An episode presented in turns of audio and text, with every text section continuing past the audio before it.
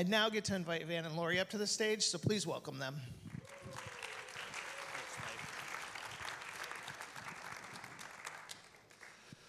Well, good morning, everyone.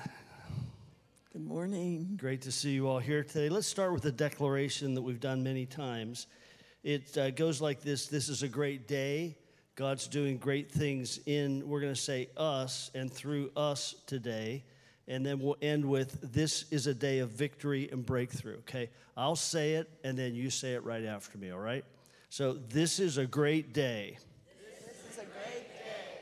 God's doing great things in us and through us today. God's doing great things in us and through us today. This is a day of victory and breakthrough. This is a day of victory and breakthrough. Amen. All right. Well, as uh, many of you know, we, we said last week there was going to be a significant announcement we were going to make today. And I just want to start. Stand still. Okay.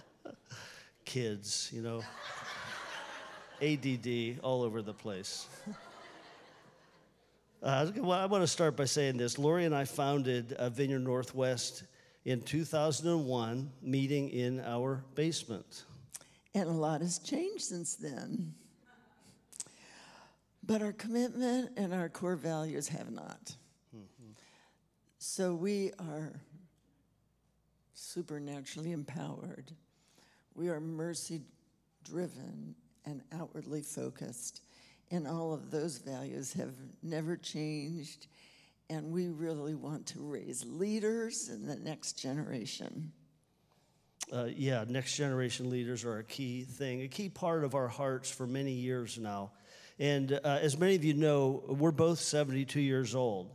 And uh, we've, yeah, hard to, hard to believe, isn't it? Yeah. I married a 72 year old woman or I am married to one. Uh, we've been in a long term transition here, leadership transition, for the last five years. And uh, during that time, uh, all of the preparatory steps you normally need to take in a transition of having new leadership step into the role, we've really accomplished. Things like uh, sharing vision, uh, decision making ability, leadership, Bible study skills, theology, all of these things, preaching, uh, working with uh, our, our uh, pastoral advisory committee, uh, council, and working with the trustees, budget, finances, on and on it goes, hiring and overseeing staff. In the last five years, uh, we have passed these things on to next generation leaders.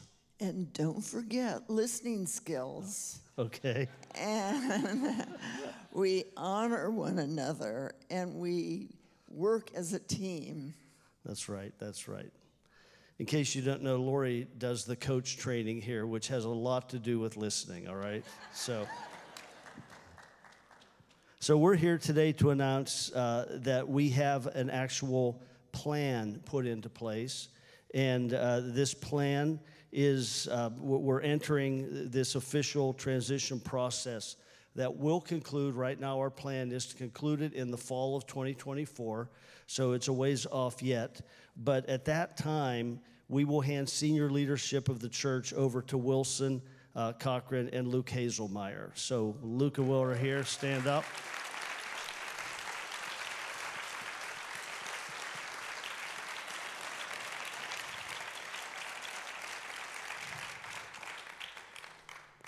for any Office fans, I was trying to persuade them to do a twirl, but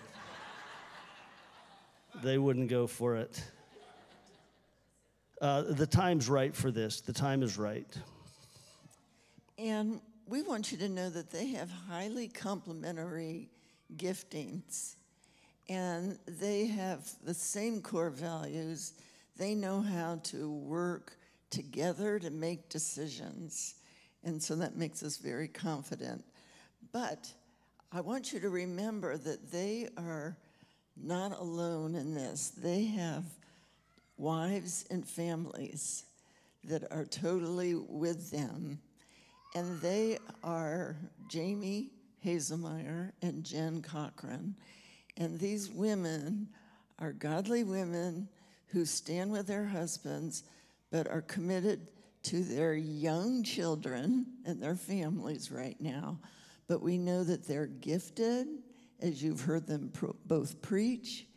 And so we want you to remember that they are right alongside them and called into ministry alongside their husbands. Awesome. Good. Yeah. Yeah.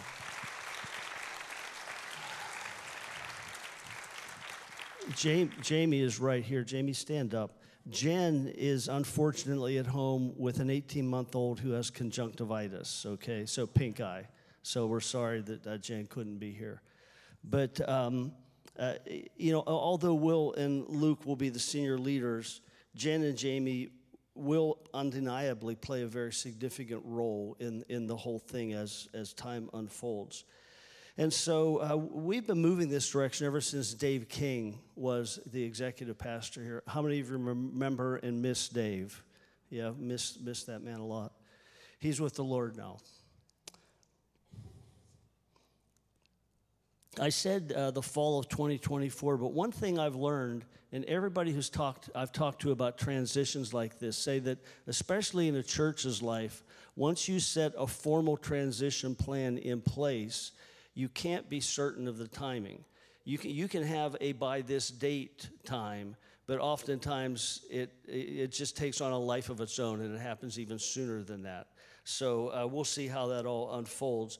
But uh, for right now, this is an exciting time for us as a church, and this is what we're supposed to do. And uh, I'm going to ask Lori right now, as the spiritual mother of the church, to pray blessing on these plans and these families and the church body.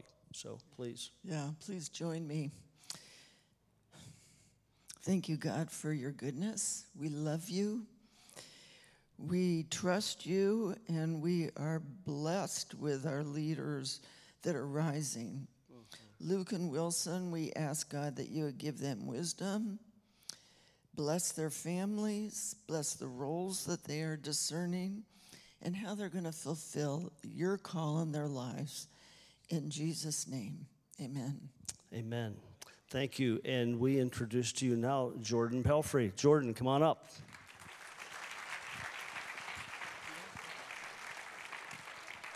All right. Hey, good morning. Great to see you guys. Uh, this wasn't in the plan, but really quick, could we just honor Van and Lori for just like the leadership and the vision and the direction over the years? Just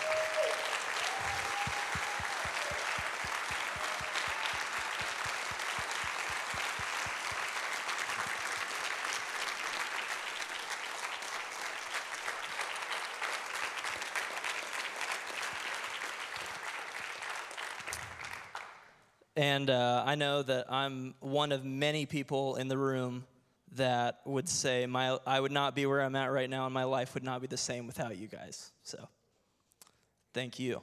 And uh, anyway, super exciting times around here. Uh, but this week we're finishing up our rest month, our, our series through uh, for rest month. Uh, we've been going over the last three weeks through a series uh, created by a guy named John Mark Comer, who's a pastor in Portland, Oregon, on the Sabbath. And uh, it's been really great so far. Uh, kind of a change of pace. We've been watching videos. So, uh, one of the other things that we've been doing in addition to that is every week there have been like weekly challenges or goals that you could uh, participate in to, to join in, in another level of participating in Rest Month. And so before we start today's video, uh, we're just going to take about a minute to kind of debrief with the people around you, the, just one person right next to you, um, to talk about how last week's goal went. And just as a reminder, this was last week's goal. Uh, it was planned to try pleasure stacking one day this coming week. Put as many enjoyable activities in one day for you and your family as you reasonably can. Plan as few chores and tasks as possible on that day. Try to be present in the moment. Now, if you participated with that goal, uh, share that with your neighbor. If you weren't here or you just weren't able to do it, share uh, in about 30 seconds with the person next to you what would a day full of pleasure and delight look like for you. Uh, so go ahead, turn to your neighbor, and I'll tell you when you should be switching to the next person.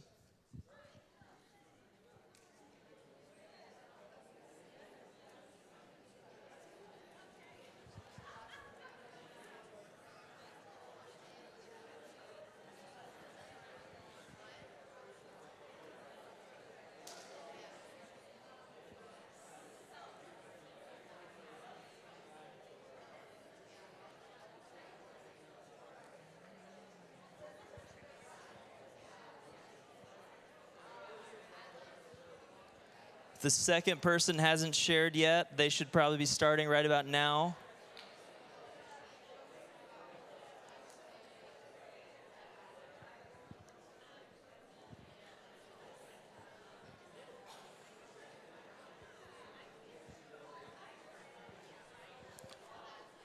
Take about 10 more seconds to conclude your conversation.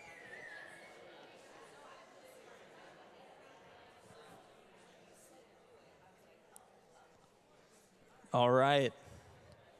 Go ahead and finish your sentence that you're on. There's a lot of chatter. I feel like Delight Week is probably one of the easier ones to get into. Like, how many great things can I do in one week? For, for my wife and I, last uh, we Sabbath on Fridays. Um, for me, I was within 100 pages of finishing a book that I've been working on for a couple months. And so my pleasure stacking was just sit on the couch and sit outside and read as long as I can and finish the book. So it was a, it was a pretty good day for me. Uh, with that being said, we are going to uh, start this last video here. As a reminder, the, the three parts prior to this were stop, rest, delight, and today the message is on worship. So let's roll that video.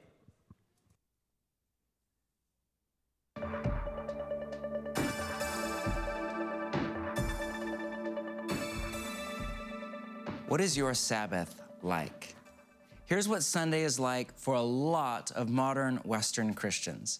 You stay up late on Saturday night watching a movie or TV or going to a party. You overeat, possibly overdrink. You wake up Sunday morning in a bit of a fugue and rush out the door to church in a hurry. That is, if we go to church. More and more people don't. After church, you go shopping or watch the game on TV or work around the house or in the yard. Maybe you get ahead on email and plan out your work week, or you meal prep, or you do homework or whatever. Then you watch another movie at night and go to bed too late. To clarify, that's not a Sabbath. That's what the late Pastor Eugene Peterson called a bastard Sabbath, the unacknowledged offspring of the ancient practice from the way of Sabbath and the modern secular day off. It's what people in our church have taken to calling Sabbish, meaning kind of Sabbath, but not really. Because we've been teaching on and practicing Sabbath for so many years in our church, it's woven into the culture of our community. But as you can imagine, people are all different places in their practice. It's common to hear someone ask, How was your Sabbath? And then hear, Oh, fine, I slept in, I read scripture for a while, it was quiet. Then I had to catch up on laundry, organize my garage, and work on my taxes. But then I had a great afternoon. I binged all of season three of whatever on the couch. It was, you know, Sabbish. How do we keep Sabbath from becoming Sabbish, from becoming just another activity on the weekend? As we've said through this entire practice, there are four movements to the Sabbath stop, rest, delight, and worship. In our final session, we come to what is arguably the most important of all four. The Sabbath is a day for worship. Now, where does this idea come from? Let's read one last time from Genesis 2. By the seventh day, God had finished the work he had been doing. And so on the seventh day, he rested from all his work. Then God blessed the seventh day and made it holy, because on it he rested from all the work of creating that he had done. Notice two things God did on the Sabbath. One, God blessed the seventh day. We covered that in the last session. The word blessed or barak in Hebrew can also be translated to make happy. The Sabbath, it is a happy day. But secondly, God made it holy. I know holy is very religious sounding, but stay with me because this is fascinating. In the ancient Near East, the gods were found in the world of space, not of time, just meaning they were found on a holy mountain, or in a holy temple, or in a holy cave. So you would expect God to make a holy place, but instead, God makes a holy day. Rabbi Abraham Joshua Heschel called the Sabbath architecture in time and said, The Sabbaths are our great cathedrals. Because for this God, the one true creator God, the entire cosmos is his temple, and there is nowhere he is not. So if you want to find this God, you don't need to climb a mountain or travel to a shrine. He's all around you. You just need to stop and rest and delight and come awake and alive to who he is. But what exactly does it mean to make a day holy? In Hebrew, the word holy is kadosh, and it literally means unique or special or uncommon. Theological definition would be set aside for God's special purposes. We tend to think of holiness as a moral descriptor, as a way of saying something or someone is good or evil. And in a sense, it is. Contrary to our humanistic culture's view, goodness, or what the ancients called virtue, has always been a minority position in society as a whole. As Jesus said, wide is the gate and broad is the road that leads to destruction, and many enter through it, but small is the gate and narrow the road that leads to life, and only a few find it. The narrow way of Jesus is holy, it's uncommon goodness. But holiness isn't just a moral word. In the Torah, the first five books of the Bible, there are holy pots and holy pans and holy utensils for the tabernacle. Now, a fork or knife can't be good or evil, but it can be set apart for God's special purposes. In that case, just for worship in the temple and not used for family dinner on a Tuesday night. Growing up, I remember my grandparents had a set of fine china. My grandfather used to travel to Japan for work a few times a year, and over the years, he collected a beautiful set of high quality Japanese china. It was kept in a special piece of furniture called a hutch with glass windows to display the plateware, and it was only brought out on special occasions, Thanksgiving or Christmas dinner or a celebration. Then they had a whole other set of plateware that was for everyday use. That was much cheaper, it was more hardy, it was easy to replace. The china was kadosh, it was holy. It was set apart for my family's special purposes, not used for everyday life. What my grandparents' fine china was to daily plateware, the Sabbath is to the rest of the week holy, set apart. But the question is, for what? Or better said, for who? If your Bible is still open, turn over to Exodus chapter 16. In Exodus chapter 16, verse 23, Moses said to the people of Israel, This is what the Lord commanded. Tomorrow is to be a day of Sabbath rest a holy Sabbath to the Lord. Note that phrase.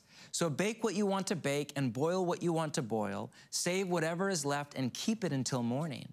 Nevertheless, some of the people went out on the seventh day to gather it, but they found none. Then the Lord said to Moses, How long will you refuse to keep my commands and my instructions? Bear in mind that the Lord has given you the Sabbath.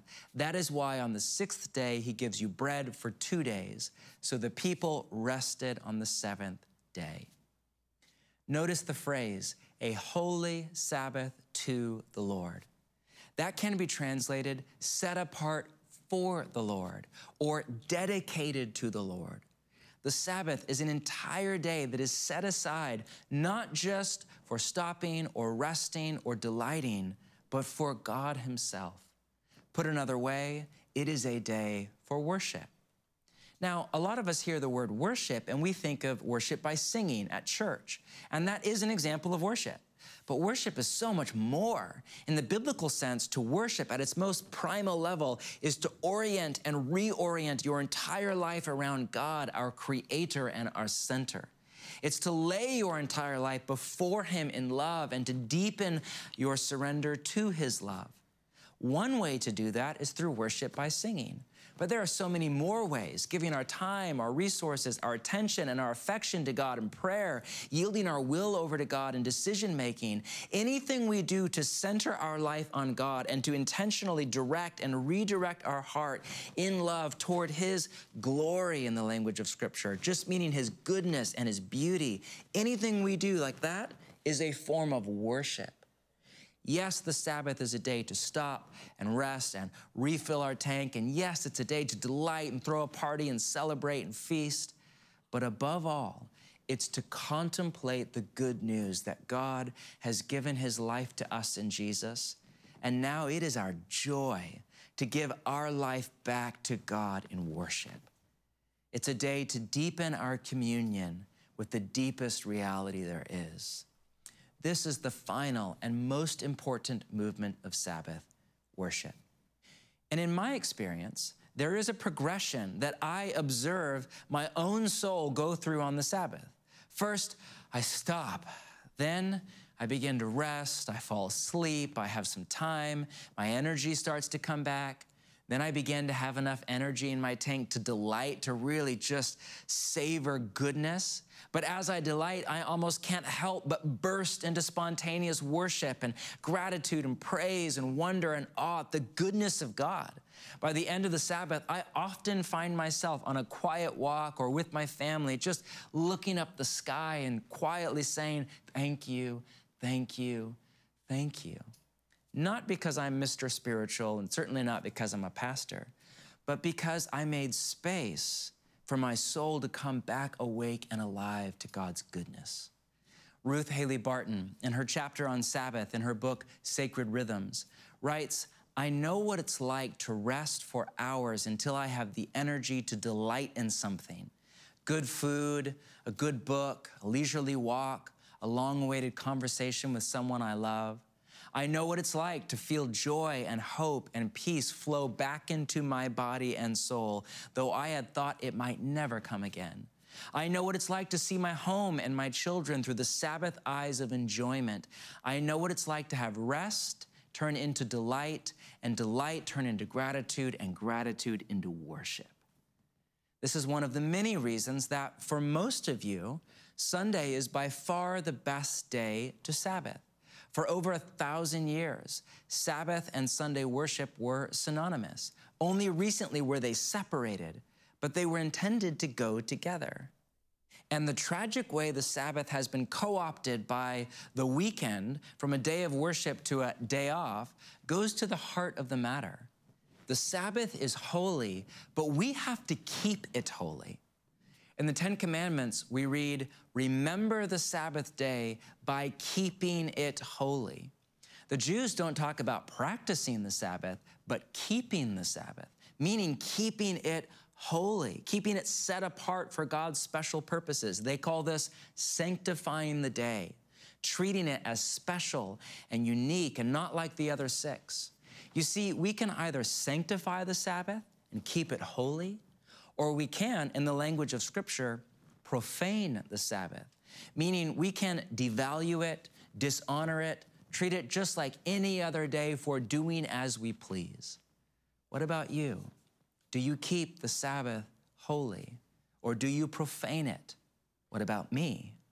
Because ultimately, this isn't about a day, but about your life. Remember, all the practices of Jesus are a means to an end. The Sabbath is a day of worship by which we cultivate a spirit of worship in all the days of our lives. Is your life holy? Is your life set apart for and dedicated to God and His special purposes in the world? Is it a life of uncommon goodness? Or is your life, is mine, profane, common, following the broad path that is all around you? My aim here is not to guilt trip you into going to church more often or doing all sorts of spiritual disciplines on the Sabbath.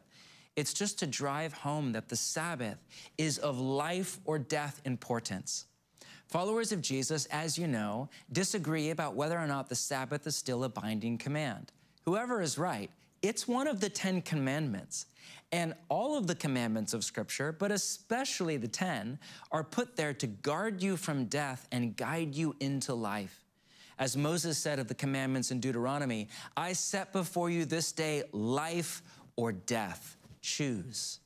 Keeping the Sabbath is arguably just as important as not lying or stealing or killing. It is of life or death importance. Our culture is killing itself through overwork, overconsumption, overactivity. We are, as Neil Postman famously said, amusing ourselves to death. Few things are as desperately needed today as the recovery of the ancient practice of Sabbath. The Sabbath is a means by which we enter into what Jesus called the kingdom of God or the reign of God. It's a day when God's will is done on earth as it is in heaven. Theologians point out that the Sabbath is a signpost that looks both backward and forward in history. It's an aftertaste of the Garden of Eden and a foretaste of the New Jerusalem. When we gather for the Sabbath meal around a table with the multi ethnic family of God, not just friends, but family, kin, brothers, sisters, bound together not by blood, but by allegiance to Jesus the Lord, our host and our honored guest, we eat the bread, we drink the wine, and we give thanks and sing and laugh and dance and celebrate and revel in the sense that all is well.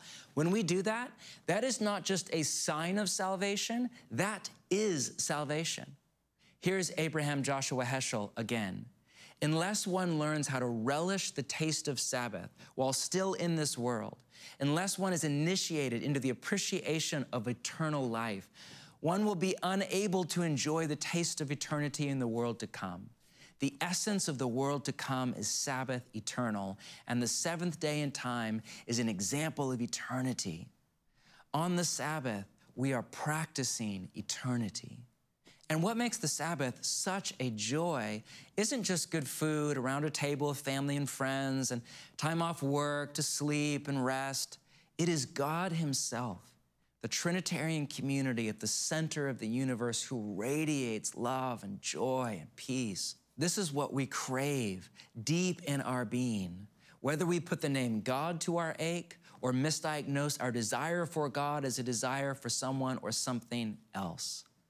The danger of last session's teaching on the Sabbath as delight is, as with all ideas, the enemy is constantly at work to warp and corrupt good ideas from reality to parody.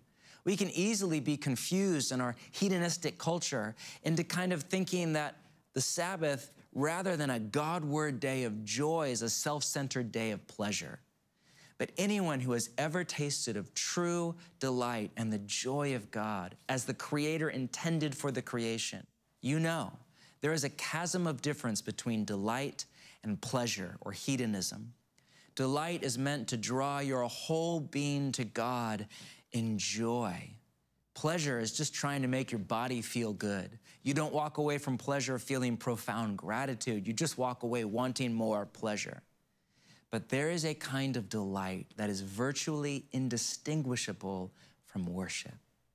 To end, the social critic and novelist David Foster Wallace, in a famous commencement address, said this about worship In the day to day trenches of adult life, there is actually no such thing as atheism. There is no such thing as not worshiping. Everybody worships. The only choice we get is what to worship. And the compelling reason for maybe choosing some sort of God or spiritual type of thing to worship is that pretty much anything else you worship will eat you alive. If you worship money and things, if they are where you tap real meaning in life, then you will never have enough, never feel you have enough. Worship your own body and beauty and sexual allure, and you will always feel ugly. And when time and age start showing, you will die a million deaths before they finally plant you. Worship power. You will feel weak and afraid, and you will need ever more power over others to keep the fear at bay. Worship your intellect, being seen as smart. You will end up feeling stupid, a fraud, and always on the verge of being found out, and so on. The question isn't, do you worship? It's who or what do you worship? And if we become like who or what we worship, as all the great wisdom traditions have long said, then what kind of person is your worship forming you into? You will worship something.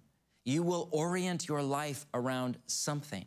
Put your faith, hope, and love onto something. Find your identity, community, and a sense of meaning and purpose and even morality in something. You will pursue it, sacrifice for it, discipline yourself for it, love it.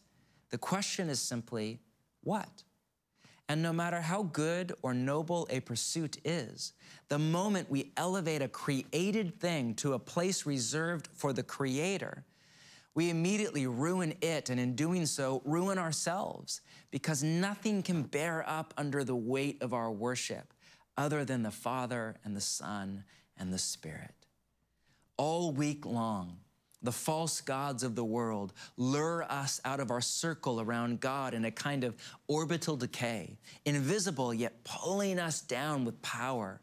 They all promise us rest and a sense of joy, yet all they give is the weariness and emptiness of soul the Western world has honed to perfection. On the Sabbath, we come back to what the Quakers used to call our holy center in God. This point, deep within all of us who have been baptized, who are in Christ, where our spirit is in communion with His Spirit, where we're not even sure who's who anymore, where we draw on the life at the heart of the Trinity itself and give our life back in return. The Sabbath is a day for worship.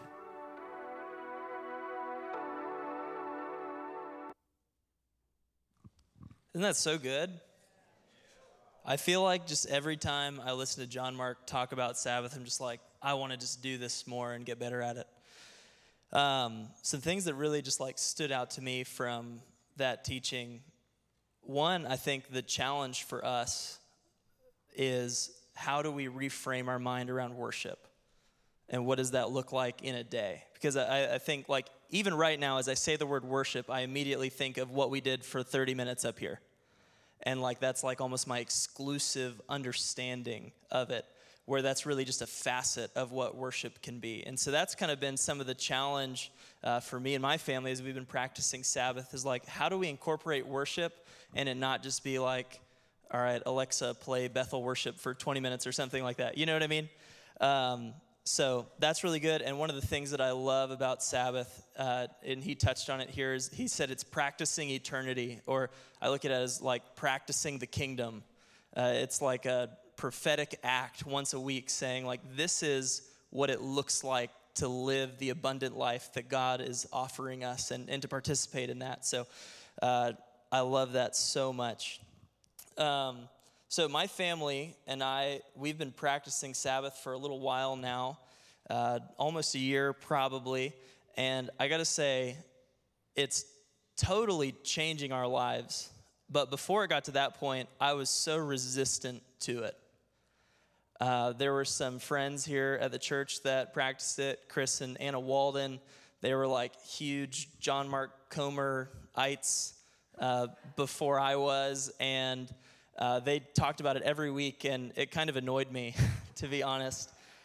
And uh, I was kind of at a point in my life where I'd kind of hit what felt like rock bottom. I was just really burnt out, trying to do so much in work, so much in life. Uh, could never really find rest. And I kind of had this like breaking moment last March and, and started to implement some different things in my life that, that really started to change. And, and a lot of that came from reading Ruthless Elimination of Hurry, which is the book that John Mark Comer wrote. And, and I read it and I listened to his podcast and I was like, I love all of this except for the Sabbath thing. That just sounds so weird and different and kind of binding and legalistic. It, uh, it sounded so restrictive. And I remember just asking Chris questions like, well, what if you wanted to just go do something that day? You can't because, you know, it's like, it's so strange. But then uh, one day it kind of hit me like, things aren't working how I'm trying to do it. So maybe I should try this way. And then I did it, and what I thought was going to be restrictive and binding and legalistic, I actually found to be freeing and life giving and, and re energizing uh, in my life. And, and so it, it's become like a regular part of my family's week. And we're not perfect Sabbathers at this point. Uh, I don't know that we ever will be, and I don't think that's even really the point, is to do it perfectly and, and exactly right every time or whatever. but we still miss Sabbaths from time to time. In fact, a couple months ago, we went like a whole month without it.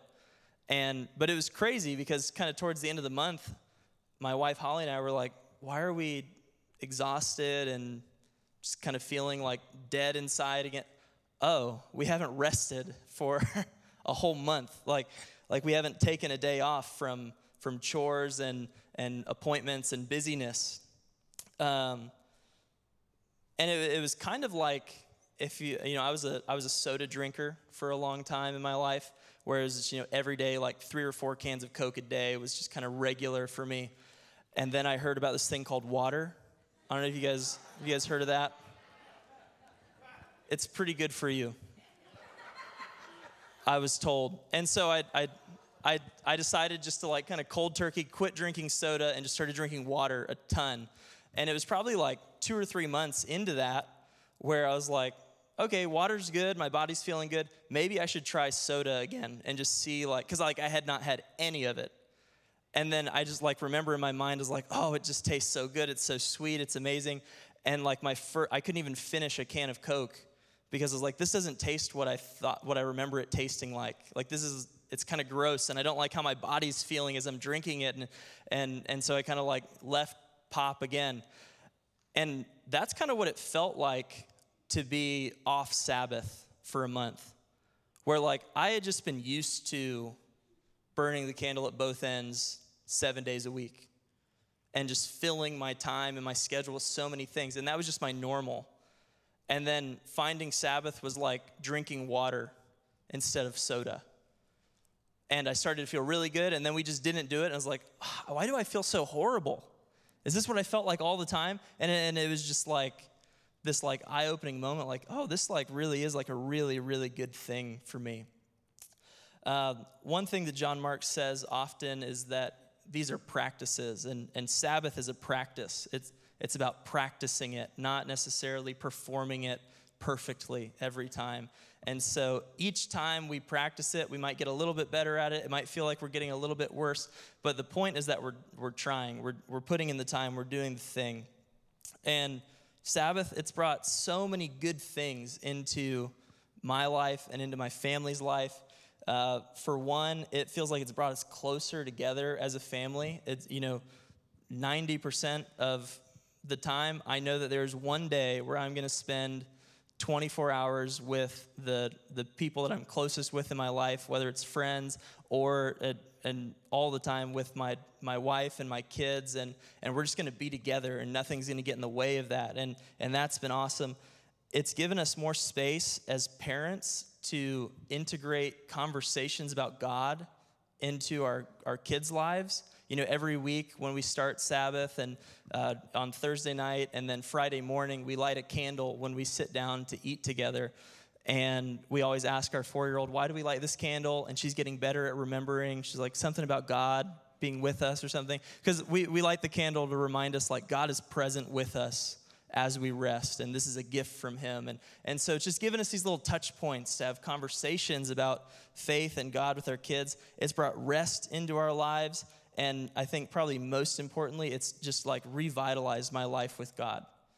And I feel alive to God in a way that I didn't a year ago, uh, which has been probably the most incredible part.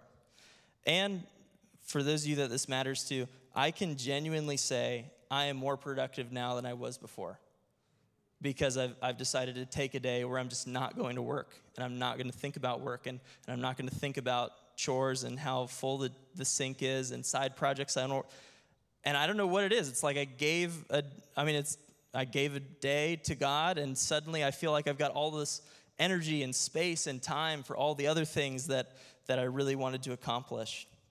Uh, one highlight just from this week, uh, Holly, my wife, texted me on like Tuesday, and our, our four year old just randomly said to her, um, Mommy, I can't wait for Sabbath and I was like, oh, that like we're like we're getting it. Like there's like this like thing that God is doing in our family where we're coming together and we're enjoying the stay together, and and I'm just excited to keep growing in that as a family. So Sabbath, it, it's a gift from God for you, and and I think it's like one of the best gifts that you can get. For the married people here, do you guys remember like the best wedding gift that you received? Mine is a KitchenAid stand mixer. I was telling my wife about that this week because I use it almost weekly. And like, I, it might be the only wedding gift that I still use, and we've only been married for six years.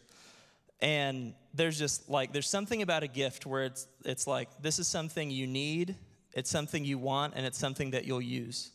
And that's what the Sabbath really is. It's something you need, it's something you want, and it's something that you should use. Um, and so as we as we end, just before we we do these goals or share these goals with you for today, would you just do me a favor? Let's just close our eyes together for a second.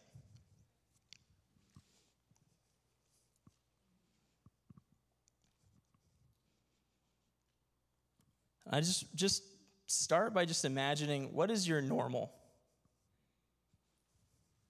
What's your everyday week feel like? Does it feel jam packed full from you know your Monday to Friday is meeting to meeting? Hopefully you've got 5 minutes to eat lunch in the middle there. Does it feel like you're constantly running or doing changing diapers, doing laundry, making phone calls, visiting with people? Does every weekend just feel packed with, you know, so and so's birthday party and this graduation party and, you know, been meaning to clean the gutters, I have to mow the lawn.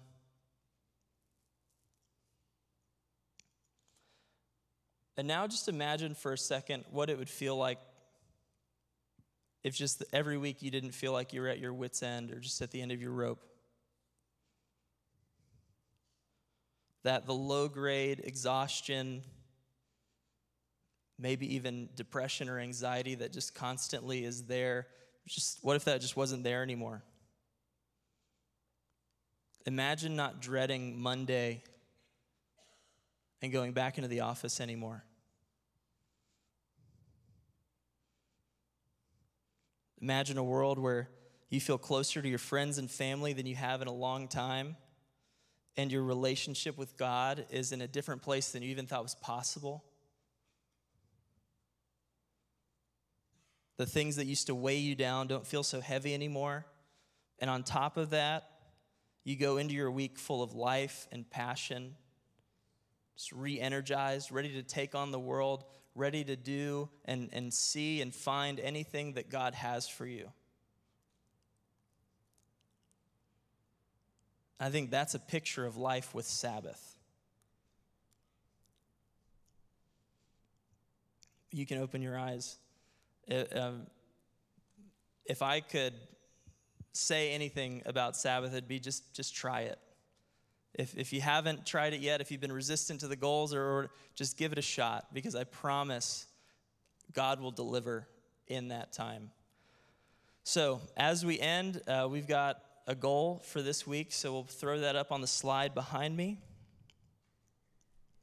So, our goal this week try one to three spiritual disciplines or activities that are new to you. So, for example, it's journaling, 10 minutes in total silence, memorizing scripture, meditating on a single verse. Uh, try to set aside an hour on multiple days to repeat these new spiritual disciplines.